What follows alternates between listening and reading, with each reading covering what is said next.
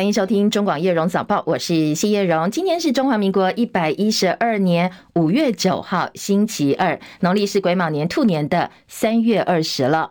好，照例新闻一开始提供给大家气象局最新的天气提醒。那在线上呢，要提供给大家最新资讯的是中央气象局的资深预报员林定仪先生，定仪早安。叶荣早，各位听众朋友，大家早安。今天清晨由于东北风。的影响，所以在迎风面的基隆北海岸、大台北东侧以东半部地区，还有恒春半岛都有一些局部的短暂阵雨。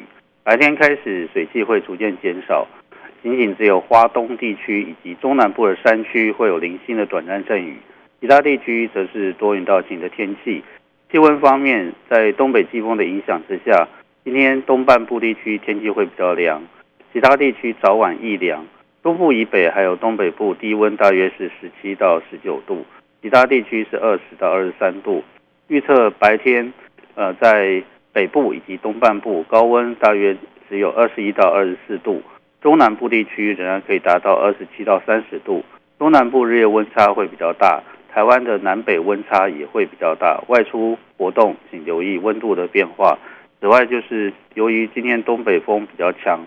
因此，在沿海的台南以北，还有东部恒春半岛沿海空旷地区，以及蓝屿、绿岛、澎湖、金门，会有八到九级强阵风。前往海边活动要特别注意安全。以上气象资料是由中央气象局提供，谢谢。嗯，定义北部还有东北部这种比较偏凉的天气，大概维持到什么时候呢？呃，大概在到维持到十号的清晨，就是明天的清晨。那明天白天之后。呃，逐渐转成偏东风，一直到周五，大概气温都是属于逐日回升的状况。OK，好，谢谢定仪提醒，提供给大家参考哦。今天早、白天还是偏凉的，但是明天开始慢慢慢慢温度又会回升了。定仪也告诉大家两件事，一个是呃日夜温差，特别是中南部，还有南来北往也要留意温差哦。再来就到周末了，可能周末之后水汽慢慢又会增加，到时候呢再提供给大家哦。在降雨部分，气象局的最新提醒。知名的雄狮旅行社昨天才公告四月营收十五点四六亿元，年增百分之九百零一点零六，这是疫情之后的新高。不过没想到呢，在昨天晚上，雄狮发布重讯表示，检警单位到公司内部进行搜索调查，震惊业界。好，公司昨天的说法是依法配合调查，发布重大讯息，但是呢，司法调查过程不公开，所以不方便对外说明被调查的原因，只强调对公司的财务不会。造造成影响。不过，在司法侦办部分呢，也传来部分的消息，说雄狮旅行社二零一九年初向劳动部申请企业人力资源提升计划，获得了一百万元的课程补助。不过，有部分课程没有举办，疑似呢，雄狮有三名员工涉嫌填写不实的资料跟领据，向劳动部诈领补助金。所以，新北地检署指挥警方进行搜索，拘提了周姓业务主管。刘姓会计还有邵姓承办人三个人到案，先后认定这三个人涉犯加重诈欺罪，所以昨天在侦讯之后呢，分别预令各以十万元交保候传。好，昨天晚间呢最新的搜索消息，投资人静待更多企业财报最新的通膨数据，还有美国总统拜登跟国会领袖本周要针对债务上限举行会议，所以清晨收盘的美国股市比较观望，狭幅震荡，道琼跌五十五点，三万。三千六百一十八点，纳斯达克指数涨二十一点，一万两千两百五十六点，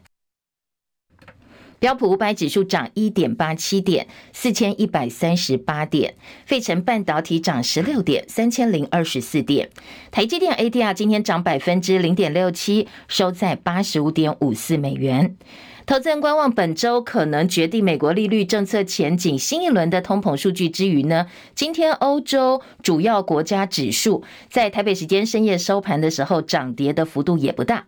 法兰克福指数微跌八点，一万五千九百五十二点；巴黎 c c 指数呢是微升七点九八点，七千四百四十点。而今天伦敦股市因为放假日的关系哦，所以今天的伦敦股市休市一天。昨天在苹果财报利多、美股劲扬的情况之下呢，台北股市一口气站回月线一万五千六百九十二点，季线一万五千六百四十点，盘中一度涨百点。不过尾盘调节卖压出现，所以收盘的时候上涨七十三点，一万五千六百九十九点，成交量两千一百七十二亿元。而三大法人的动向呢是小幅买超哦，合计加起来买了八十二点五八亿元。股汇不同调，汇率昨天小贬三点二分，收在三十点六七三兑换一美元，终止连三升。台北及元泰外汇市场的总成交金额是十一点零二五亿美金。美国的举债上限危机一触即发，在国会现在坚持不肯提高举债上限的情况之下，美国总统拜登声称说，他要援引宪法第十四修正案。不经过国会同意径自发债，但是这个部分呢，美国财长耶伦是坚决反对的。他说，该是国会做的事情，行政机关不应该越权。如果真的要引用宪法强行发债的话，可能会引爆美国的宪政危机。而现在为了解决债线僵局，拜登预定美国时间星期二在白宫跟共和党籍的众议院议长麦卡锡，还有参议院少数党领袖麦康纳以及国会民主党高层要一起哦，大家共聚一堂商讨债线问题。叶博一的报道。美国这次债务危机的缘由是政府发债已经逼近上限，如果政府想要继续运作，就必须由国会同意调高债务上限。若是国会不同意的话，行政机关就无法再借钱运作，那么政府。就会关门。目前由共和党控制的联邦众议院看来是想给总统拜登难堪，一直不愿意调高举债上限，气得拜登说他可以动用美国宪法第十四修正案所赋予的直接发债权利，拒绝众议院的刁难，直接核发必要资金。不过第十四修正案到目前为止都还没有动用过，谁也不知道一旦使用了会引发什么后果。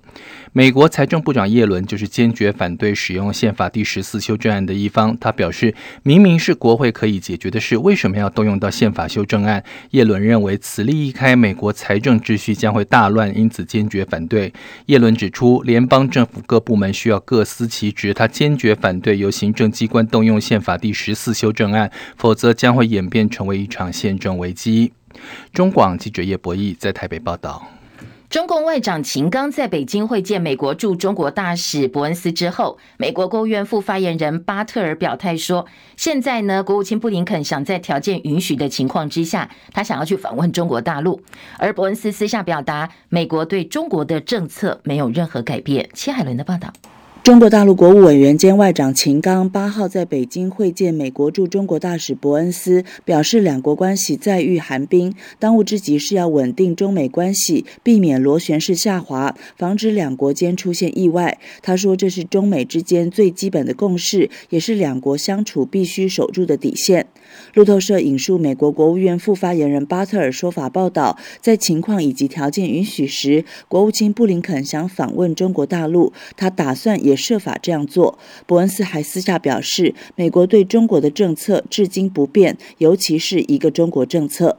巴特尔说，美国希望和中国的沟通管道依然畅通。秦刚会晤伯恩斯时强调，美方必须尊重陆方的底线红线，停止损害大陆的主权、安全、发展利益，尤其要正确处理台湾问题，停止支持纵容台独分裂势力。秦刚本周访问欧洲，预定会晤德国和法国的外长，再转往挪威。记者戚海伦报道。已经高龄九十九岁，美国前国务卿季辛吉他受访的时候表示，因为大陆参与斡旋，所以现在呢，俄乌战争有机会在今年底之前进入关键时刻，开启和谈。他还谈到，美中两个大国现在为了台湾问题升高紧张情势，全世界正处在一个非常危险的时期。彭博报道，意大利有意退出中国大陆的一带一路，最主要原因是想要寻求台湾的晶片协助。意大利当局评估，近四年跟大陆签订的一带一路协议，实际上获益不佳，所以打算退出，不要再续签了。而精于欧洲研究的大陆学者王义维，他直言说，对北京来讲有一点丢脸哦，因为大陆当局非常重视意大利的参与。异国的媒体报道说。大陆已经派出外交部欧洲司长王鲁彤帮“一带一路”的主题呢，为了这个任务来访问罗马。英国外交部则传出，除了退出跟续签“一带一路”外的第三条道路，就是双方改签贸易协定。不过，当然在意大利国内也出现了部分反对的声浪。而美国也要仿制“一带一路”，打算联合沙乌地阿拉伯、欧阿拉伯大公国以及印度等国家，要来讨论推进一项重大的基础设施。好，十四号就要讨论了，要讨讨论什么呢？他们打算打造一条中东铁路，不止连接波斯湾跟阿拉伯国家，甚至还说要连接到印度去。大陆相当重要的外交主场，第一届中国中亚峰会十八号正式登场。中亚五国包括哈萨克、吉尔吉斯、塔吉克、土库曼、乌兹别克总统要跟大陆国家主席习近平见面。分析说，从俄乌战争爆发之后，现在呢，俄罗斯陷入了泥淖，无暇南顾，所以大陆企图利用这个机会，把影响力延伸到中亚这一块俄罗斯的传统势力范围。讲到俄乌战争，基辅市长宣称，俄罗斯在周一对乌克兰发动攻击行动，而这是开战以来使用神风敢死队无人机。进行的最大攻规模的攻击了。切海伦的报道。英国广播公司 BBC 报道，在俄罗斯发动新一波无人机和飞弹攻击之后，乌克兰各处响起空袭警报，首都基辅发生爆炸。基辅市长指出，这是至今为止最大规模的神风敢死队无人机攻击，至少已经造成五个人受伤。而在对敖德萨南部地区的攻击，有一个人丧生。乌克兰红十字会表示，他们的仓库遭到了攻击。这是基辅八天之内发生的第四次攻击，距离俄罗斯庆祝一年一的胜利日仅仅二十四小时。这个节日是为了纪念苏联在二次世界大战期间战胜纳粹德国。BBC 指出，从去年俄罗斯全面入侵乌克兰以来，克里姆林宫一直毫无根据地试图把这场冲突与此相提并论。报道中说，一般预期乌克兰近期将展开反攻，而在此之前，莫斯科在过去一周内加强了空袭。乌克兰军方指出，俄罗斯最近的攻击在午夜之后不久发生。而且持续了四个多小时。基辅市长说，俄罗斯发动了将近六十架无人机，而宣称这是至今为止最大规模的无人机攻击。记者戚海伦报道：好，俄乌已经打超过一年的时间了。华尔街日报说，现在西方国家最近态度也有点转变，希望大陆可以说服俄罗斯坐上谈判桌。特别是美国态度转变最明显。不过呢，欧洲对于推动俄乌和谈并没有达成共识。五月九号欧洲日，欧盟主席访问乌克兰，会见和泽伦斯基。加拿大环球邮报上周报道，渥太华当局对北京干涉家国事务视而不见之后，反对党涌现抗议声浪。加拿大政府八号宣布驱逐一位中国大陆的外交官，而这位外交官呢，被控试图要恐吓加拿大保守党国会议员庄文浩以及他在香港的亲人，因为这个庄文浩过去曾经批评过北京当局。而美墨两国现在为边界可能出现的移民潮在做准备。墨西哥总统罗培兹·欧布拉今天表示，他接下来要跟美国总统拜登讨论移民政策。同样是昨天晚间最新消息哦，日本相当热闹的东京银座发生了高级手表店抢劫案，三名头戴面具嫌犯在当地时间大概晚间六点十五分左右闯进一家名宝名表店，拿刀棍威胁店员，然后呢当场撬开了，还有砸破展示柜。抢走了现场超过一百只的高级手表，那价值是超过一亿日币哦，一亿日元。接着呢，这名这三个嫌犯就逃到旁边等着应接的厢型车，离开案发现场。日本警方说，现在至少逮捕四名嫌犯。而在当时呢，很多民众面对抢案的时候反应是相当冷静，所以现在也是日本媒体哦，以及日本在网络上相当讨论热烈的话题。那至于这几个嫌犯什么样的动机，以及呢幕后还有没有人操纵，都还要再进一步调查厘清。继续焦点转回国内，新北市长侯友谊是国民党征召参选总统的热门人选。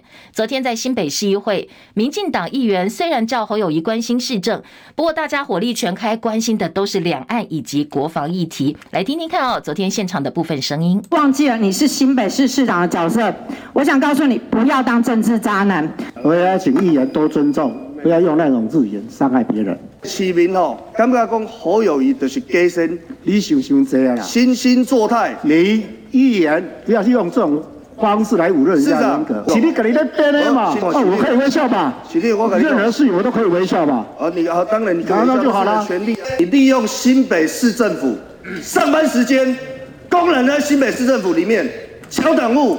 在十八楼将近下班的时间，我也跟邻居。将近下班的时间是不是上班时间？确实还是在上班的时间。那你要不要道歉？承认讲，你有工人敲党务，你要不要道歉？你跟所有市民道歉。我们谈的是我们的淡北道路的事情。你要去敲一个议员的初算哦，五百万反正敲得了啦。不要乱说八道，没有这回事。没有，我现在在讲哦。对啊，不要胡说八道。敲一个立委，中华民国叫做华独，如果有台湾叫做台独啦。那既然有一个独，倒不如两个独。我反对如果，你要用台湾这两个字来。习近平的九二共识是一国两制，市长您认同吗？我反对一国两制。为什么一直都不想回答你的问题？因为我们今天在这个议场开会是中华民国新北市议会的议场。是，但所以这些问题没有什么好讨论。而侯友谊在答询时候两次生气，他很明确表态说他反对台独，反对一国两制，还叫市议员不要胡说八道。而今天仍然是民进党团质询的时间，而且还有很多重炮手、新潮流要轮流上场，所以势必在新北市议会的攻防会更加激烈。而同样要争取国民党总统呃参选提名的红海创办人郭台铭，他之前从南到北，现在规划了四场大型的造势活动之外呢，他的好朋友联电荣誉副董事长宣明志，昨天晚间邀请包括。蓝营立委陈玉珍等国民党立委，还有地方民代，在台北喜来登饭店跟郭台铭参叙。而郭台铭说他准备好了，也预告接下来会公布 BNT 疫苗的采购过程，还原真相。他们共同的问题就是要问郭董啊，阿明阿明啊，Are you ready? I'm saying yes, I'm ready. 有这么多委员的老师来教我，告诉我怎么样应对。我每天都在学习，你们不感觉到我有点进步了吗？今天委员最关心的还是 BNT 的话题了，会陆续的在脸书来说清楚，真相只有一个，我一定要把它还原。好，最近政坛盛传说，其实国民党已经内定了，郭台铭现在是在做挣扎哦。说其实蓝已经内定，就是要提名新北市长侯友宜，这个是内定征兆。昨天薛明志也被问到担不担心内定，他说呢，他不担心会有这种事情。我不认为有些什么样干扰啊，因为各种猜测都有啊。那这个呃，我不觉得呃有什么内定的事，何必要绕那么大的圈子呢？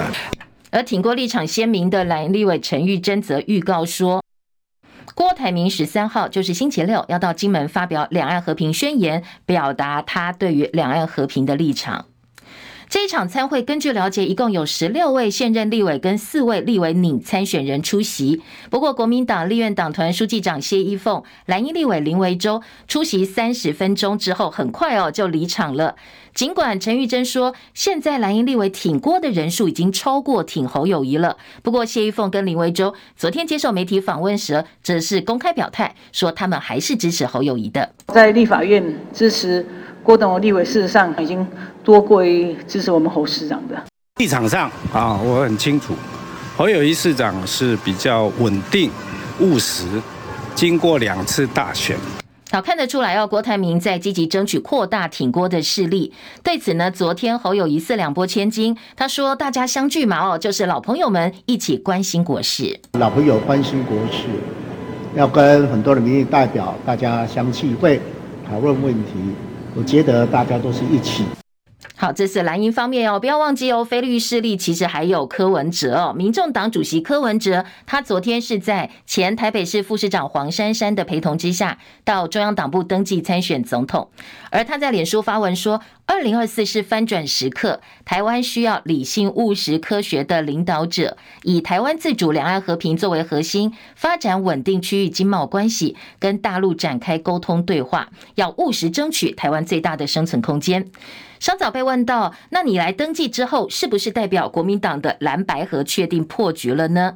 柯文哲没有明讲有没有破局，但是他说蓝白河哦不应该流于权力分配、密室政治，DNA 不一样很难结合的。DNA 不一样很难结合，有没有去考虑过说，哎，我们是不是可以跟他合作？他是不是可以跟我们合作？因为这个如果是理念价值的不相容，那这要怎么合作？政治固然有它世俗的一面，但是其实政治也有它理想的一面。当然，我们是团结一切可团结的力量，但是这不是流于密室政治的权力分配。如果是这样的话，老百姓也不会支持。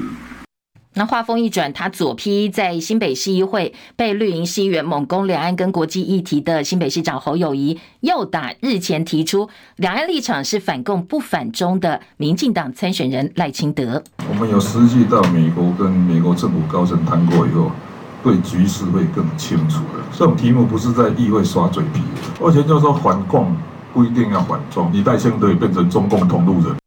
好，现在柯文哲去登记，但是呢，呃，民进党台北市议员王世坚预言说，九月份柯文哲就会抽腿，而且呢，会跟国民党合作，一起来争取立法院长的职位。昨天柯文哲跟王世坚两个人隔空互呛，不要每次都随便讲一讲就跑掉了，就是赌出赌那个吞曲棍球，要赌就赌大一点，赌赌吞那个曲棍球。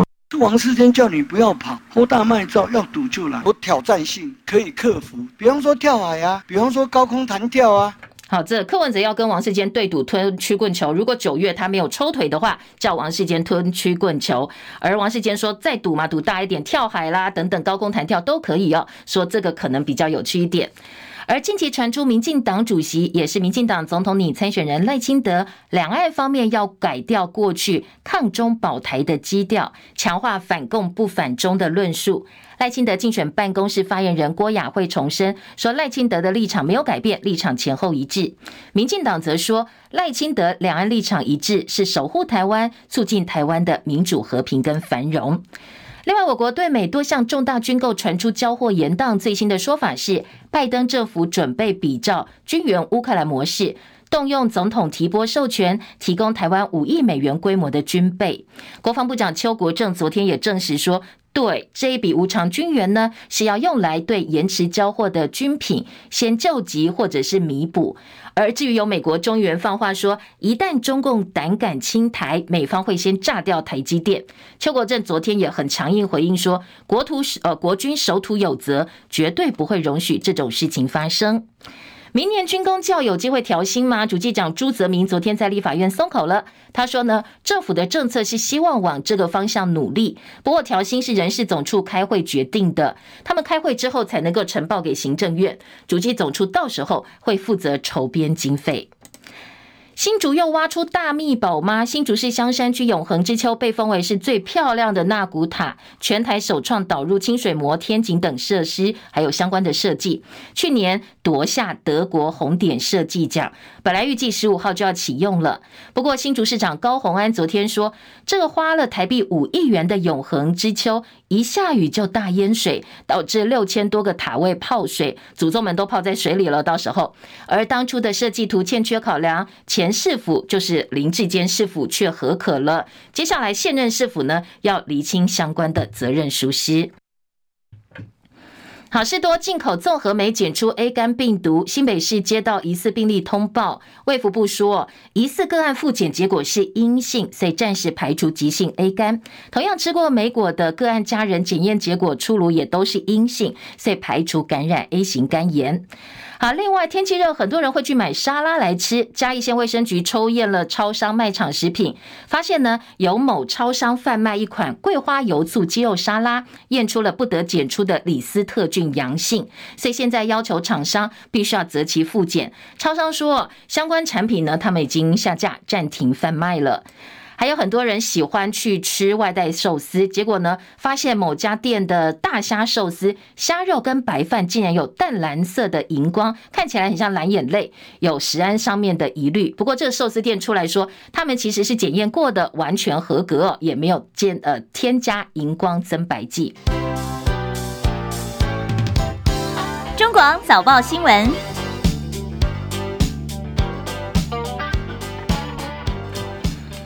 来关心综合性报纸，今天中时联合的头版头条都是昨天新北市长侯友宜，呃，在新北市议会遭到新北市议员连番猛攻国政两岸话题的时候呢，他表态了他对于两岸政策的立场，强调反对一国两制，也反对台独。好，中时联合都放在头版头条的大标。自由则是美国对台湾的军售延宕，现在答应军援我们一百五十三亿元的武器。好，这则新闻《中国时报》放在内页的四版，那《自由时报》是放在头版头条哦。呃，中时是用美元计价五亿美金，而且呢，国防部长邱国正昨天特别强调说，这是额外给我们的，不包括在军购里面。好，这是两个报纸都非常关注的焦点。中时头版下半版面还有美国的前国务卿季辛吉说。台湾的问题现在整个紧张情势升高，世界处于非常危险的时刻，而且呢，也提到了俄乌战争，说因为中国参与斡旋的关系，所以可能现在这场战争已经走到了转捩点。好，是还蛮肯定中国大陆的斡旋能力，说因为中国加入斡旋了，所以可能在今年年底，俄乌战争有机会开始和谈。中时头版下半版面还有一则新闻焦点呢是。各国近年大买黄金，只有台湾没有出手。好，受到俄乌战争影响，大家减持美元要避险嘛？哦，黄金就是相当重要的避险标的。在去美元化议题发烧的同时，呃，前行政院长陈冲，他现在是新世代金融基金会的董事长。他说，其实从去年初到现在。各国都在买黄金，不过他看不懂的是，二零二一年到现在，我们的央行并没有买新购的黄金，到底是没有市场的敏感度，还是我们黄金已经很多了，不缺黄金，还是说怕别的国家盟国不愉快、不开心，因为我们呃这个去美元化嘛，哦，所以买黄金。他说这个东西原因我就不知道了。啊，过去六个月世界金价涨幅大概两成左右。如果你是在两年前买的话，应该是一个还不错的买卖。今天中时在头版下半版面说，我们的外汇存底黄金只占百分之四点三，为什么不买黄金？诶，我们跟其他国家的操作不太一样。当然里头，如果你比较政治一点的。呃，这个思考就是怕美国不开心了哦。简单白话讲，不过今天财经报纸在内页，《工商时报》《经济日报》也有提到说，我们自己央行的说法说，哎，你只看到黄金，你没有看到债，呃，这个美债哦。说我如果投资到债市的话，我的投报比投资报酬率其实是比黄金更高的。好，这是等一下在内页新闻，呃，财经报纸呃做了一点平衡的报道哦，有央行方面的说法。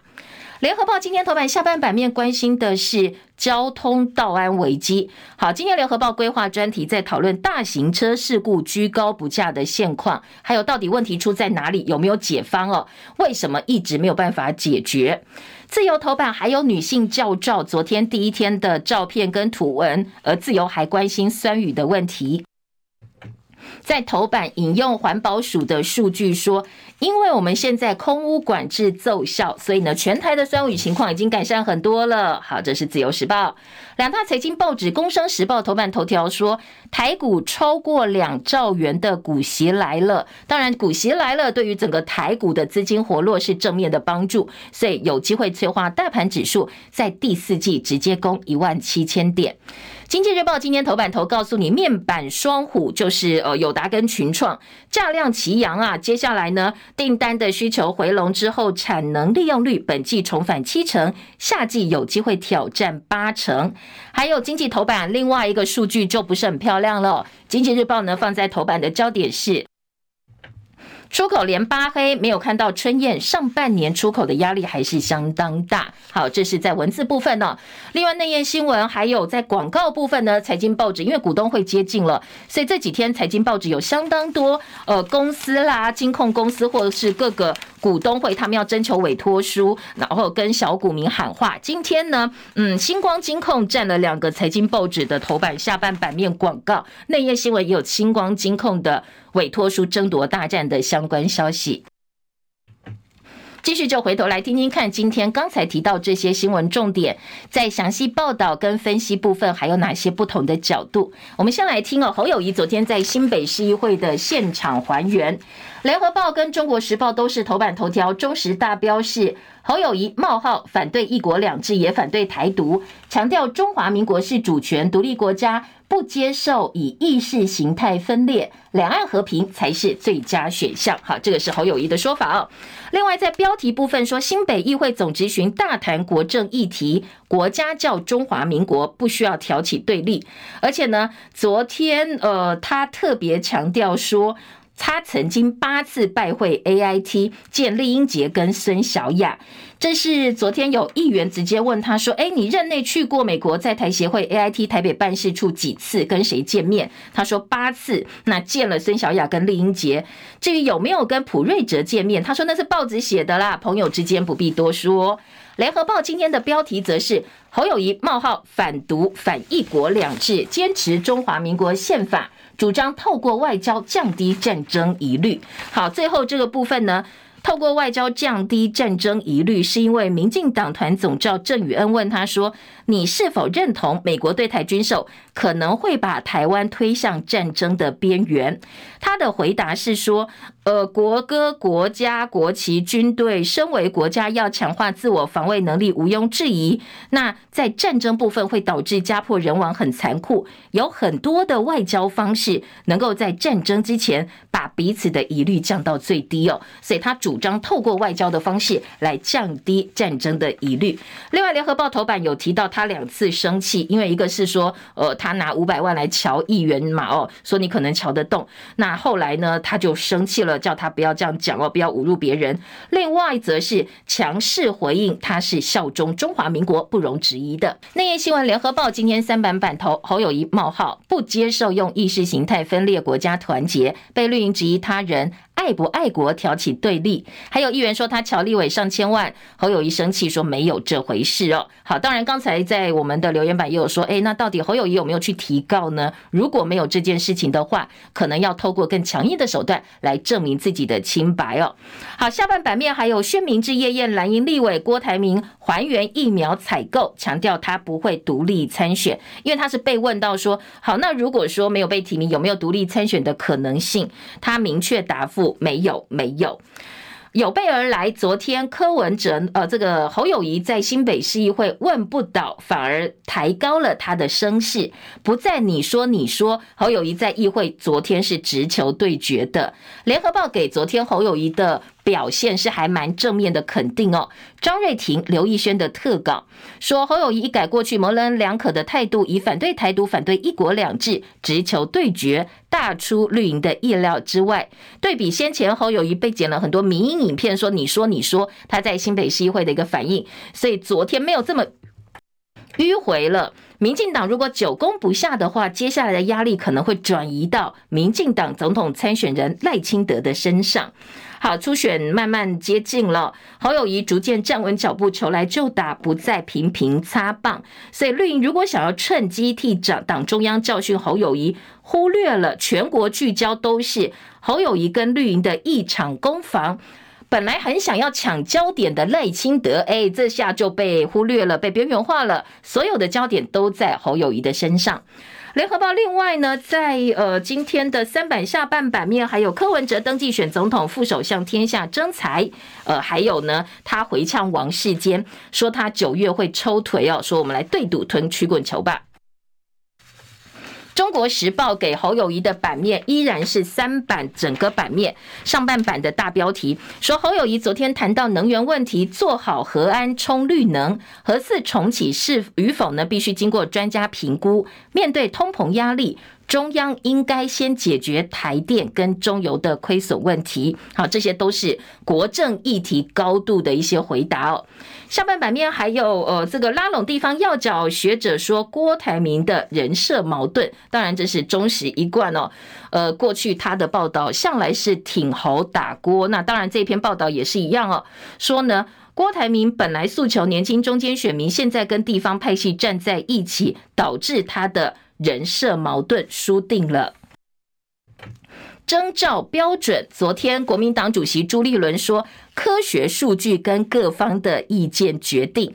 好，大家都关心说，好，那你现在要整合，要决定最后征召人选，你的标准依据到底是什么？昨天朱立伦说，征召要看科学数据，征询各方意见，包括县市首长、立委意见领袖，还有社会大众的看法。好，听起来呢，后面这个部分恐怕就没有办法量化哦，比较不科学了。再来，呃，昨天赖清德说，和平需要靠力量，团结才会力量大。赖清德主张反共不反中，被柯文哲讽刺，那你也是中共同路人。以前我这样讲，你就说我是中共同路人。现在呢，你抄我的话去讲，那你也是哦。蓝白合破局吗？柯文哲昨天说 DNA 不一样，确实很难结合。好，自由时报今天的报道则说，国民党征召倒数，侯友宜说他不认同一国两制，这是自由的大标。郭台铭指导他的本命区，因为十二号这郭台铭要在新北板桥办他最后一场大型的造势活动。很多人说，哎，新北耶是侯友宜的地盘呐。侯友宜说，大概到顶扁，大家一起来拼哦，大家要团结。挺郭参会邀十四名蓝营立委，部分挺侯立场不变。徐志荣、吕玉玲不克出席，还有四名立委参选人参加。好，这当然大家都呃有所表态。呃，没有，包括谢依凤、林维洲，并不并不承认说，我参加这个参选就是挺郭台铭，我还是挺侯友宜的。对于党中央到底会不会征召郭台铭，呃，挺郭立委陈玉珍说，他蛮正面看待，因为呢，全台各地实力派政治人物已经站出来挺郭，很明显是地方包围中央，所以接下来要看党主席朱立伦的睿智了。好，这个当然这个是自由时报报道的各方看法。再来听到的是军购，自由时报头版头条告诉你，军购延宕交货，美国送现货来救急。邱国正证实，美国要军援我们一百五十三亿元的武器，年初就开始谈了，但是呢，不在军购的项目当中。这是拜登动用他的总统拨款权，无偿提供给台湾的。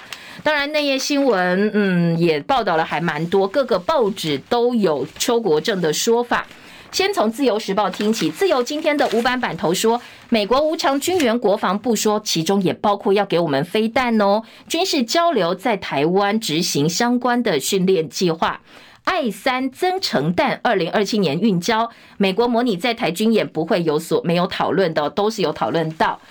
再来，在联合报则说，邱国正说，美国五亿美元的军援补偿军购延宕，现货会优先给台湾。美国议员喊说要把台积电给炸掉，来贺阻共军。邱国正说绝对不允许。至于在呃先前讨论呃，如果你签效忠中共的相关誓约书的话，除了军人有罪，那一般民众要不要处罚呢？昨天法务部做了解释，说效忠中共罪，现在不打算处罚一般的民众。去年的志愿役四千多人退场，很多媒体解读这是这些呃志愿役的士兵。他们用脚投票了，已经投出他们的选择，所以离开了我们的军方军营。邱国正说：“现在年轻人有自己的想法，没有办法勉强哦，所以我们接下来会强化招募工作，也会做增补的作业。”呃，今天在中国时报的标题则是给了邱国正说：“国军不会容忍美国议员说要把台积电给炸掉。”国军守土有责，恢复军审，总统不应该有意见。立委江启臣说，呃，他希望呢，在相关的议题上，总统应该聆听国防部的想法，不要去做主导。美国军援五亿美金的部分，今天的中国时报记者吕昭龙特稿说。美方自己知道理亏要补偿我们，那我们当然也不客气哦，各取所需，当做是对方的道歉礼，那取个名字叫军援，当然就比较好听了。自由时报说，守护区域的和平，赖清德昨天表示，日本有事也是台湾有事，希望能够深化台湾跟日本之间的关系。好，自由另外有说说这个呃，拼二零二四年的大选。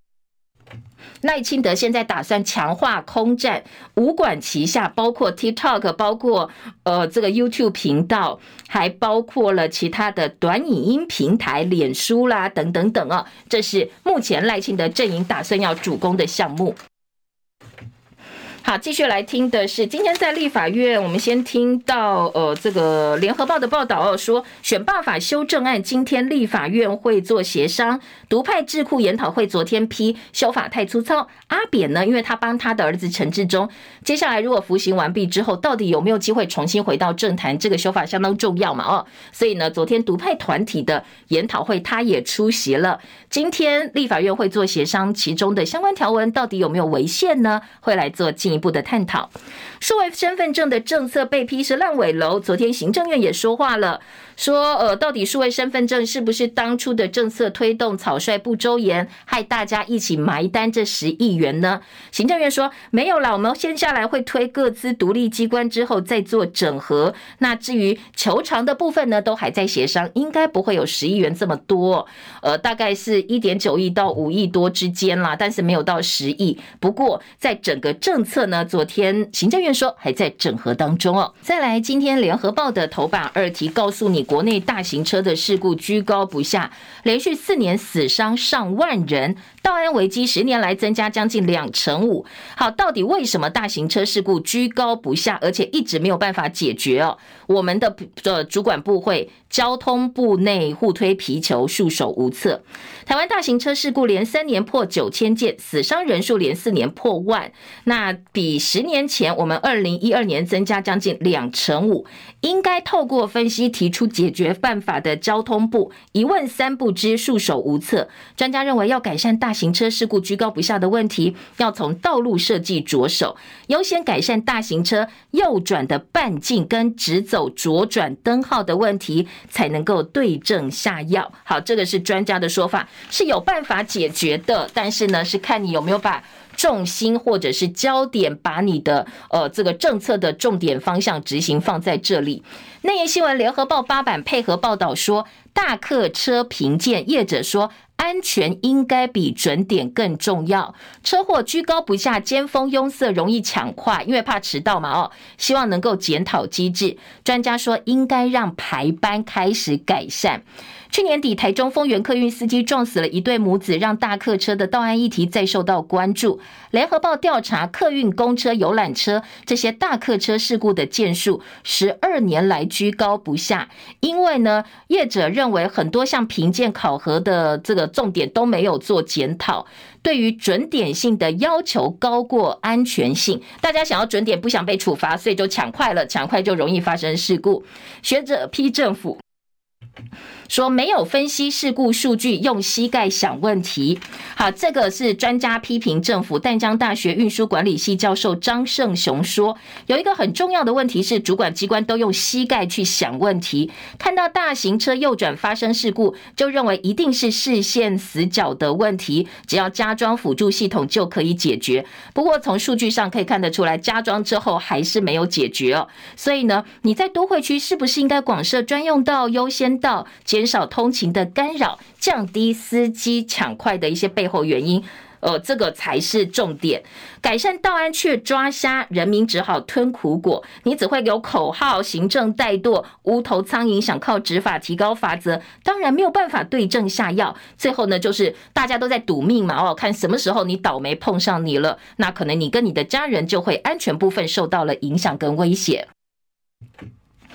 至于在昨天还有一起事故哦，也提供给大家参考。昨天呢，又看到走斑马线挨撞三岁娃娃，这个死亡，母亲重伤。这是在台南一个李姓女子带三岁女儿走斑马线，她乖乖走斑马线，她也可以走，她没有抢红灯哦。但是过路口的时候，被三十六岁的一个杜姓孕妇驾驶修旅车左转擦撞。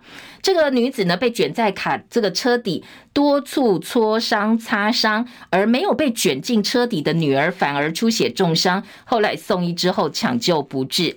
好，这个走斑马线，因为左转，呃，这个驾驶被切到被撞到，那这个驾驶接受讯问说：“我被 A 柱给挡到了。”所以有很多网友说，呃，当然有人正反不同的看法，有人说：“对我自己开车也常常被 A 柱挡到，看不到，真的是有死角。”不过也有人说，你台湾驾驶人。就是喜欢抢快，所以很多时候你看到切西瓜左转，什么叫切西瓜哦？就是我想要抢快过去嘛哦，不想要让行人先走，所以呢，最后不管骑车还是开车，摩托车也很多哦，所以赶在对向直行车来之前先转弯，不管那个幅度哦，那个半径有多大，直接切西瓜吃到对向车道，真的还蛮危险的。所以呢，在呃今天这一个事故呢，就讨论了一个是到底有没有 A 柱死角，另外一个就是切西瓜，我们的骑车或者是开车的一个习惯问题。再来，在头版还有这个，刚才说去美元化，台湾央行不买黄金。今天《工商时报》内页五版说没有增持黄金，央行说因为美债的报酬率更高。而《自由时报》今天头版还讨论的则是酸雨的问题哦。今天在《自由时报》的头版说，空污管制奏效，全台酸雨见改善。去年的 pH 平均值五点七五，并没有达到酸雨的标准。哪里最酸？新竹最酸哦。内页新闻，《自由时报》说，雨水监测新竹的 pH 值五点二九，是全台湾最酸的。本来中立、桃园的中立蝉联四年榜首，但是呢，被新竹给挤下去了。好，这是酸雨的问题。当然，改善汽机车排放标准这个事情也很重要。嗯，继续来听是讲到新竹哦，今天的。联合报在二版就告诉你，新竹又有这个所谓的大秘宝被挖出来了吗？好，这个联合报做到整个版面哦，说高虹安在打前朝林志坚引以为傲的五亿元纳古塔的工程，现在只要下雨就淹水，是否要体检？到底有没有疏失？绿营质疑启用，市府说已经取得执照。民进党说还没有改善完毕，强行启用是你自己很奇怪。那市府就说了，永恒之秋已经合法取得使用执照，没有不开放的理由啊。记者王俊杰的特稿说，现在是新竹神话虚有其表的展演。过去林志坚担任市长期间，几乎不应酬、不跑红白帖，找了很多大牌设计师加入市政建设规划。他常常挂在嘴边的市政建设，把自己包装成一个全新的政治品牌。当然，民调也很高，变成了绿营的明日之星。不过，接连因为论文抄袭，然后新竹市立棒球场缺失，五星市长人设崩坏。现在就连新竹大密宝花了这么多钱的棒球场、跟纳古塔，还有了南寮的运动公园，通通都有工程有问题。所以联合报最后结论是，林志坚的新竹经验是经不起考验的。中国时报另外有 NCC 裁法案屡败，所以呢，中时他们自己报系力挺中天，说法院应该判准中天的执照，所以希望呢，呃，NCC 撤照处分能够撤销。好，今天的中时二版整个版面在讲这件事。新宇航空民航局要调查张国伟到底有没有涉嫌疲劳驾驶了。中国时报五版，交通部长王国材说，转降名古屋的 SOP 测呃是正确的，不过呢，延误太久，必须要先照顾旅客，这个才是正确的做法。除了这个部分之外，新宇要申请北美航线，现在交通部也考量说，我要来看看你的飞机够不够，机组人员够不够，来纳入后面的核准标准。高职生骤减可能会变成缺工的问题，专家他说护国神山要崩了。教育部最新资料，我们的高职生大概一百一十一学年度只占百分之四十七点六，高中生五十二点四。我们制造业大量缺工，特别半导体缺人缺的要疯了。如果我们还这么轻视高职教育的话，接下来护国神山可能就崩解喽。好，另外在呃 A 肝吃莓果到底会不会感染 A 肝哦？台北市有一例弱阳性，今天会复检，不过昨天检查通通都是阴性的。还有在今天的内页新闻呢，包括了告诉你债务惹祸吗？有酒商被断掌丢包，疑似是帮亲人做保被盯上，所以后来刻意把断掌带走，疑似有人教唆，有八名嫌犯昨天被收押了。财经报纸《经济日报》今天的内页新闻有星光金之争，委托书大战开打。今天两个财经报纸头版下半版面都是改革星光势在必行，支持改革派应该怎么做，就是要来跟你要委托书哦。那如果说你对于星光金控委托书大战各方势力的呃意见或者是他们的主张有兴趣的话哦，今天的《经济日报》二版有整个版面的分析报道，提供给大家做参考。今天《叶荣早报》进行到这边，谢谢大家收看收。收听，祝福您今天美好顺心。好朋友离开教室前，记得哦，YouTube 频道帮叶荣按赞分享。明天见喽，拜拜。